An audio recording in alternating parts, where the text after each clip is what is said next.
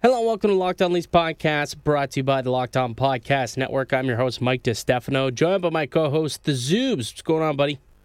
Oh, that's a tough one. That's a tough one. It's a tough. Yeah, it sure is. Uh, a five-four loss to the New York Islanders. John Tavares back at his old barn, and man, the crowd was really getting after him tonight, huh?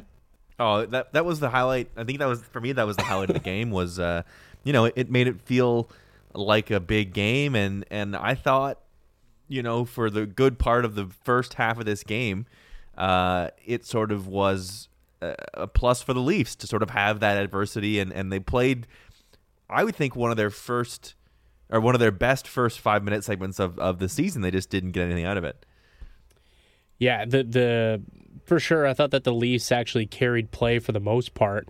Uh, about kind of midway through the third, there it seemed like the Islanders really took advantage, and uh, that's when they ended up running away with this game. But you know, for me, it was a weird one because you know it really the Leafs didn't lose this game. It's not like they were playing terribly, but they did make a couple of key mistakes, and the Islanders were just there to capitalize on them. Um, they they kind of just beat themselves with turnovers and poor play in the D zone.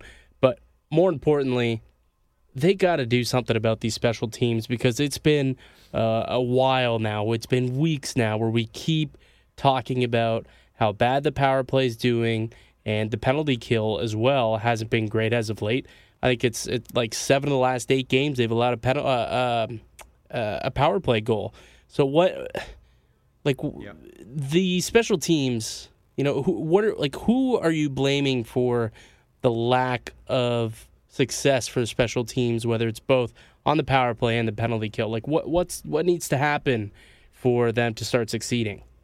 I think I think there's plenty of blame to go around. I think you know um, it's it's when they're not close, they're not even close. I think I think it equal parts is on uh, you know the, the staff. I, I, think there's got to be some willingness to change, but it, it's also on on the players to sort of um, grab a hold of those moments. And, and there's enough talent that they should be able to find a way through everything and, and find a way to, to overcome uh, what teams are throwing at them. It's been, you know, this game is a perfect example.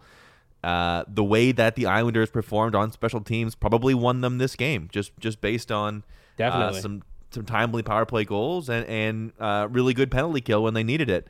Uh, you know, I, I think that's the lesson right there. As to as to who specifically to blame, that's that's tough to say, but a lot of the issues that we talk about with this team are things that traditionally do get associated with coaching. Stuff like bad starts, stuff like special teams, uh, stuff like goalie rotation. That that is uh, something that you expect the coaching staff to have quite a sizable hand in. So that's that's sort of where my inclination is to go for me, you know, just kind of taking a look at, at the summary here and taking a look at who is playing on the penalty kill that maybe we can try and swap out, maybe try and change something up a little bit.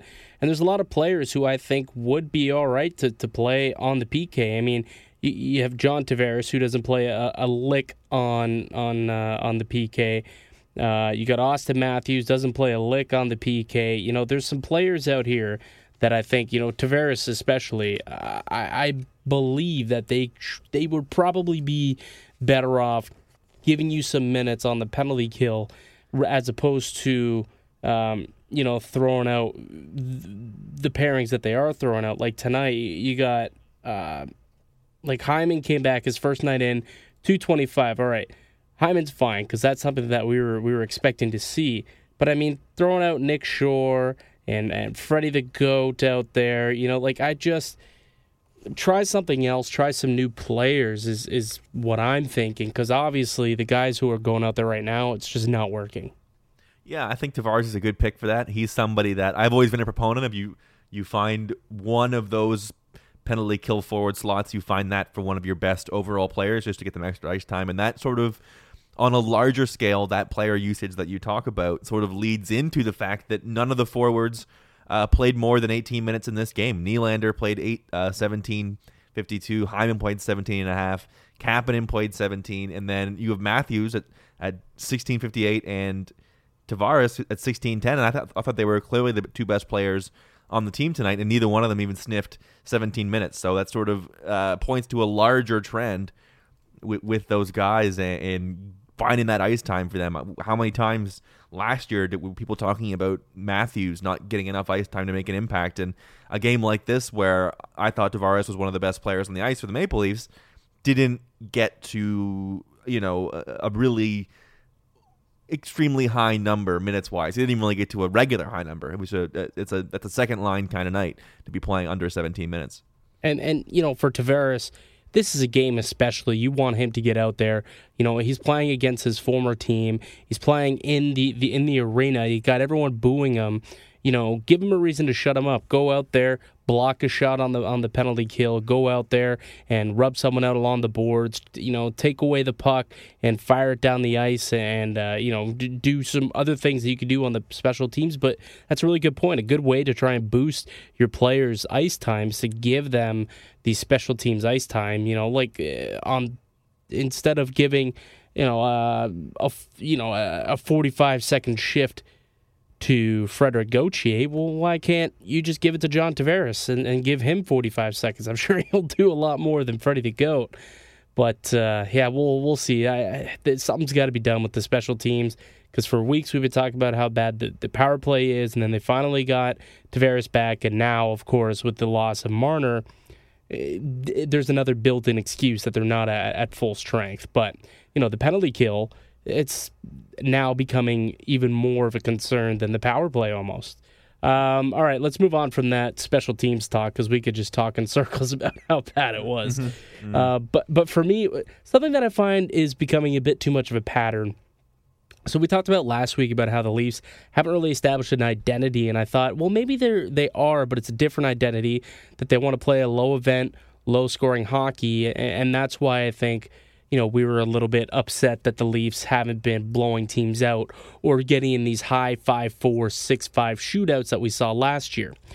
And, you know, this is becoming increasingly more apparent to me that, you know, the Bab style that they want to play or that, you know, we were suggesting might be their new identity just isn't working for this team because the moment that they fall flat and they're and they're down five two like they were in today's game, and they got to you know play loose, pedal to the metal, uh, high octane offense, kind of the same thing that happened in Chicago. They wake up, they're alive, they score. They're shoot, they play so much better when they're playing a high octane, a skilled, a fast paced game. Why can't they do that the entire game? As opposed to just try and do it in the last five minutes to tie it and take it to overtime. Yeah, I mean the points taken. I think you know, and I thought even at even at zero zero, I thought they were playing really really good hockey. Um, I, I guess the the counter to that, and and not that I agree with this necessarily, but the counter to that would be sort of when you look at the way the goals were scored in this game, especially, it was like one off mistakes that were sort of at the expense of, of you know blowing the zone a little early or um, being a little too far ahead of the play. So there is that mistake risk. But I agree.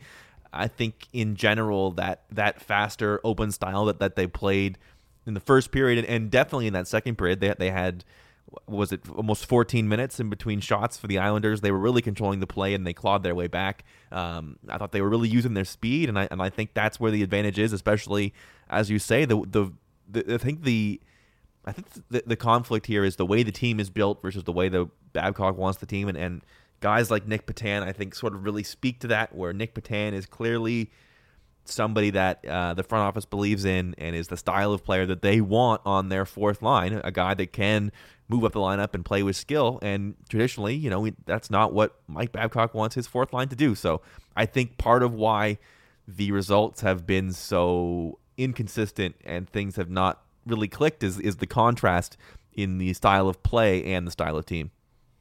Yeah, I'm just I I'm curious to see if Babcock's so you know thick-skinned and uh, it's he doesn't change his mind very often. If at some point you know if this continues, eh, like he's gonna be he's got to be on the hot seat, and, and there's got to be conversations with Dubas. I remember a couple of weeks ago, back when he was trying to to to do some line matching in overtime and they ended up losing the game. I forget who was against. Um, I forget who, but eh, they ended up losing the game. And then afterwards, there's a video that that surfaced where Dubas essentially was cursing, you know, Babcock's Yes. like, well, what is he doing? Like, why would he do that? They're they're the much better team. And we came out and said the exact same thing. Why is he line matching? Why is he doing? And it seems like he's playing way too conservative when the players that he has on his roster are very aggressive and uh, especially off they're offensively aggressive and they can do so much more if you let them loose. So just do it, Mike. Come on, just do it. Yes. We want to see these uh, high scoring games. Totally. I believe the game you're talking about was against uh, Colorado or Columbus. It was the like what he has to know that that matchup would happen, something like that. I think Yeah. it was a. I think it was Columbus. Anyway, Yeah. yeah, no, I, I I agree fully, and that's the that's the way the team is. That's the team's built to do. That's what the that's there's that's why skill has been favored uh, over size. And sort of speaking that, we saw some of that in this game. We saw the Islanders play a heavy game. Leo Komarov running around, throwing big hits. Um, you know that they were opportunistic. I think is the way I would put how New York played. Yeah, the Leafs out hit tonight 40 to 22. 40 to 22, almost doubled. And uh, there's a really big hit Mayfield had on John Tavares. Um, no response. No response. So, I don't know. I don't want to see games like this where you know the team it, it seems like they should win them and then just stupid mistakes are costing them because that's what a conservative style ends up doing because if you, you're playing conservative and then the second you make one mistake one itty-bitty mistake they can capitalize on it and now you're down and that's Yeah. seems to be what's been going on the entire season so uh, all right let's uh, let's move on let's get anything else you want to talk about from that game No, no, we'll, we'll, we'll cover it in the next segment. Yeah, we'll cover it in the good, the bad, the ugly, and that's coming up next. All right, welcome back to Locked On Leafs podcast. Mike Stefano alongside the Zoobs. All right, Leafs with a 5 4 loss in regulation. Came close to tying it. They ended up scoring two goals in the last couple of minutes, but uh, unfortunately couldn't make the comeback complete. Uh, a lot of there was some good, but there was also some bad and definitely some ugly. Uh, good, bad, ugly. What was good for you? Uh, I thought John Tavares played well. I thought, you know, this is a game that you expect the whole team to get up for. I don't know that that happened, but I thought um, his deflection and his goal were two like classic. Not many guys in the league are strong enough to be where he is and skilled enough to pull off what he pulled off. He's a, you know, he, he was a real beast tonight, and I, I really wish he had seen more ice time, given that that was a revenge game for him, and given, uh, you know, the the crowd and how every time he touched the puck he was booed and every time he took a face off, you know, they cheered if he lost it. I think you need to play him more than 16 minutes, considering that he was basically a, a force uh, most time he was on the ice and had two points. Uh, I, I thought Tavares was the best player for the Maple Leafs in that one. Yeah, I completely agree. I thought Tavares had a, an excellent game and he had something to play for. You know, these are always the ones that you're going to wake up and, you know, as they say, put some money on the board, try and get the win. And uh, unfortunately, the rest of the team wasn't able to come through for him. Uh, but I thought Willie Nylander actually had a really good game as well. You know, he's he's the consistency of this guy is really starting to to round into form. It seems like on a nightly basis, we're we're consistently putting Nylander in uh, in the good categories. Uh, you know, after every single game, you know, he extends his his point streak. He's got five goals in the last five games, eleven points in the last eleven games. You know, Nylander, he's he's on fire right now, and he's somebody who needs to keep it going, especially with the absence of, of Mitch Marner. And I, I thought he had a good game tonight. Uh, bad. What was bad? Uh, I, I think I, I I'm gonna give this one to just uh, the mistakes in general. That's that's sort of I know maybe that's uh, a little bland, but there was some, there, goals came off of bad turnovers. Uh, they came off of um, you know that that sort of half two on zero where both defensemen had blown the zone and only Kerfoot was back. Just a really winnable game if they're just a little bit tighter in a, in a couple of individual plays. There's no reason they don't win this game four two or three one. Like they really should have won this game pretty handily, if not for uh, some real mental mistakes. And and that to me was bad. Yeah, for me, I thought that uh, you know Freddie Andersen didn't have a good game. I thought that he was kind of, you know, there's a couple of goals that he should have had, especially that that one to uh, I think it was Beauvillier right out in front, uh, where he just put it right between the the wicket. Like you just got to close that up and make that stop. It was right in front of you, so easy to make, and it was just an ugly, ugly goal. And uh, that, like you said, you know, just the small mistakes that, that that they're making, and that was a mental lapse on Freddie Andersen, Left the half the five hole wide open, and he just pretty much just pushed it in there and into the back of the net. And uh, I think that was that gave them the three two lead, which obviously going into the period that uh, that made them feel pretty good about themselves. And then Brassard came out and scored on the power play. So, and that leads into my uglies, which was special teams. Ugly, yep. ugly game for the special teams. 0 for 2 on the power play. Didn't get a single shot. 1 for 3 on the penalty kill. Uh, they allowed more shots against on the power play than they did themselves. They had three shorthanded shots against and zero on the man advantage. Brutal. Brutal. Brutal. Yeah, and and all too common. Uh, brutal, brutal, and and all too uh, familiar this year. Uh, something something that we talked about at the beginning of the year that we thought would be a strength uh, has not been, and uh, disappointing. Yeah. Disappointing. Yeah, it's it's not good, eh? In the words of Phil Kessel, not no good, guy. eh? What was ugly for you?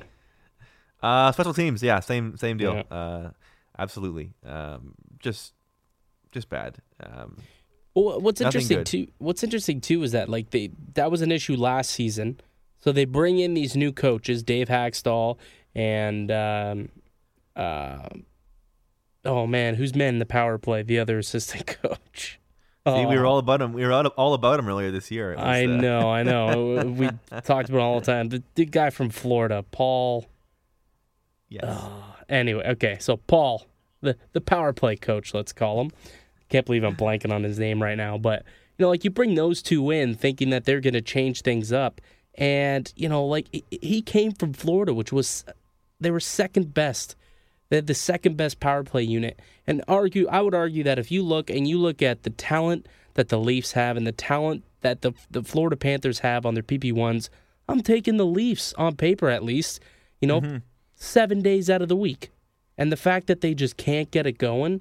I, I don't know. And they even tried uh, they they tried moving Tavares back as a net front presence, and then Nylander now is playing the bumper role. So they are trying different things, but tonight it just didn't work out. It was it was ugly. Yeah, no, uh, it was ugly, and it, and it ended up costing them the game. Yep. All right. Uh, coming up next, we're going to play some cosign no sign, which is always a lot of fun. But first, let me tell you about Blue Chew. All right, guys, let's talk about sex. Good sex. Remember the days when you're always ready to go? Now you can increase your performance and get that extra confidence in bed. Listen up, BlueChew.com. That's blue like the color blue. Blue Chew brings you the first chewable with the same FDA approved active ingredients as Viagra and Cialis, so you know they work. You can take them anytime, day or night, even on a full stomach. And since they're chewable, they work up to twice as fast as a pill, so you can be ready for whenever an opportunity arises. Now, this isn't just for guys who can't perform, it's for any guy who wants extra function to enhance their performance in the bedroom. Blue Chew is prescribed online and shipped straight to your door in a discreet package, so no in person doctor's visits, no waiting in the pharmacy, and best of all, no more awkwardness. They're made in the USA, and since Blue Chew prepares and ships direct, they're cheaper than any pharmacy. Right now, we've got a special offer for our listeners. That's you, our listeners. Visit bluechew.com and get your first shipment free when using our special promo code MLB. Just pay $5 shipping. Again, that's B L U E Chew.com. Promo code MLB to try it free. Blue Chew is better, cheaper, faster choice. And we thank them for sponsoring the podcast. All right, welcome back to Locked On Leafs podcast. Mike DeStefano alongside the Zoobs. Let's put that game in the rearview mirror. It was ugly. We're moving on to Boston now. Uh, but first, let's play us some cosign, no sign to get us in a better mood. Absolutely right. All right. Uh, you go first this week. Cosign, no sign. Auston Matthews is shaving that mustache before this time next week.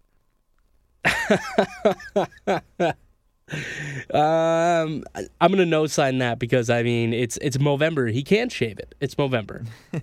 True. He's got at least he's got at least wait until December, and then it may go away for forever. okay, so I, I changed my uh, cosign, no sign. December December first. Great point. Forgot about that. December first, it's gone. What do you think? uh,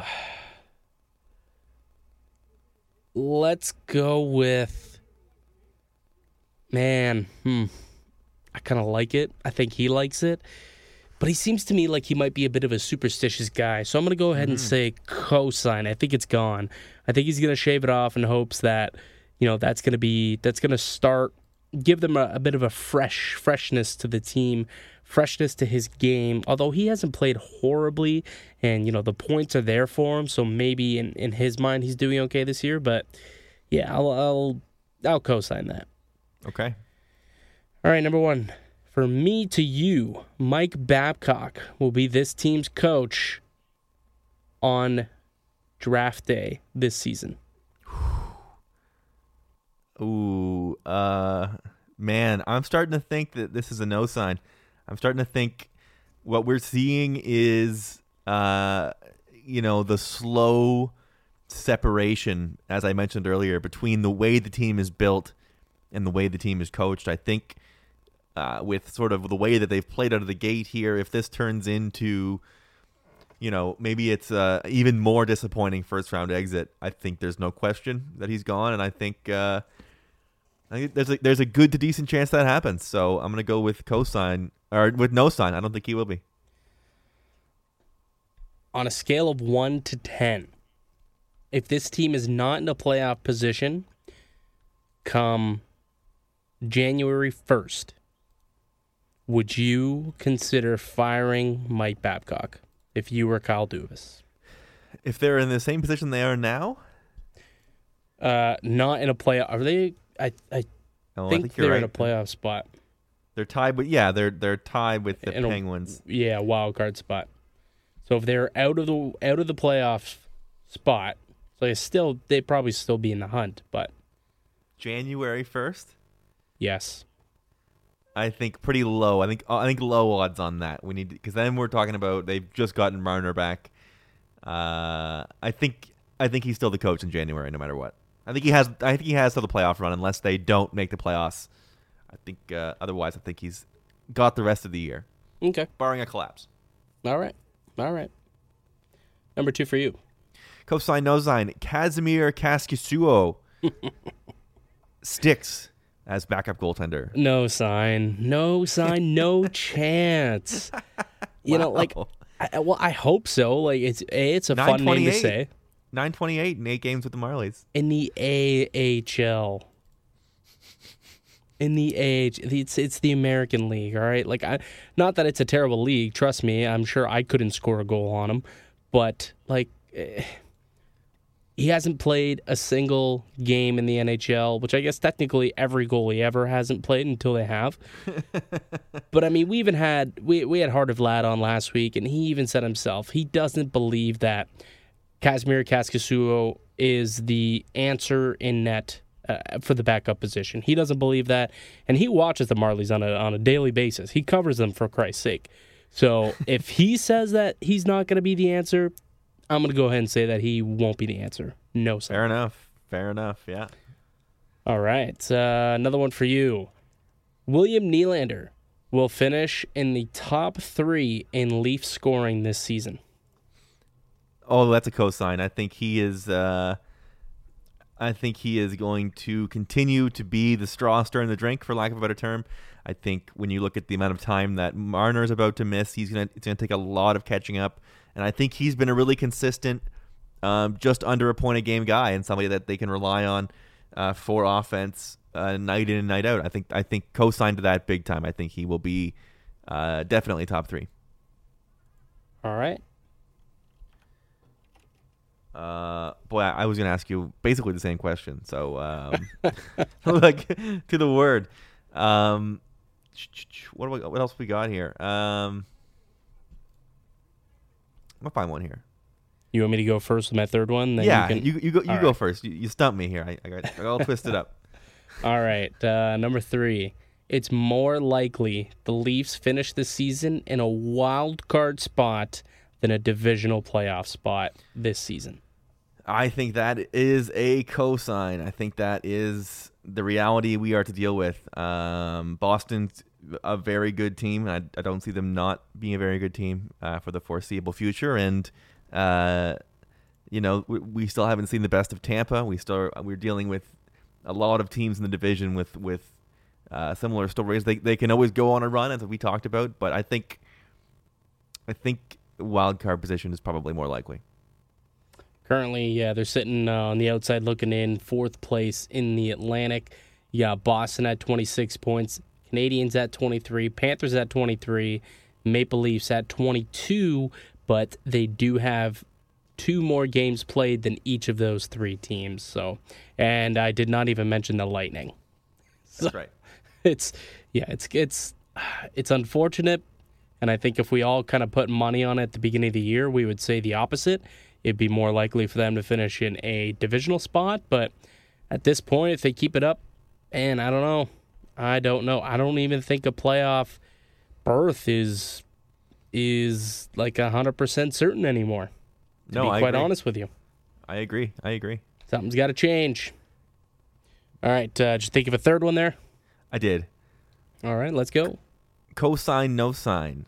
Uh, any forward will end the season with an average time on ice higher than 20 minutes. Auston Matthews is currently the leader coming into this game at 19 minutes and 59 seconds. Oh, that is so. That's like right there. Hmm, that's a good one. oh man, um, cosign. I'll co-sign it uh, because I'm. This is kind of a wishful thinking because I want them to play more time, and a guy like Matthews or even Tavares, eh, they need. You know, we talked about potentially switching up the penalty killing roles a little bit, and if either of those guys get any type of PK time, that's just going to add at least a minute, minute and a half to their to their totals. Um, so uh, that might mean that their their five on five time gets taken back just a notch, obviously. But I I think I think that they could end up with uh, over twenty minutes a game on average at by season's end. Costa. Okay, okay. I hope so too. It's again wishful thinking, but uh, we could we got to try and stay positive at some sometimes during this podcast. That's that's right. You know, coming up, uh, you know, the first segment we beat on we beat up on them a little bit. So let's stay a little more positive here in, in the second in the third segment.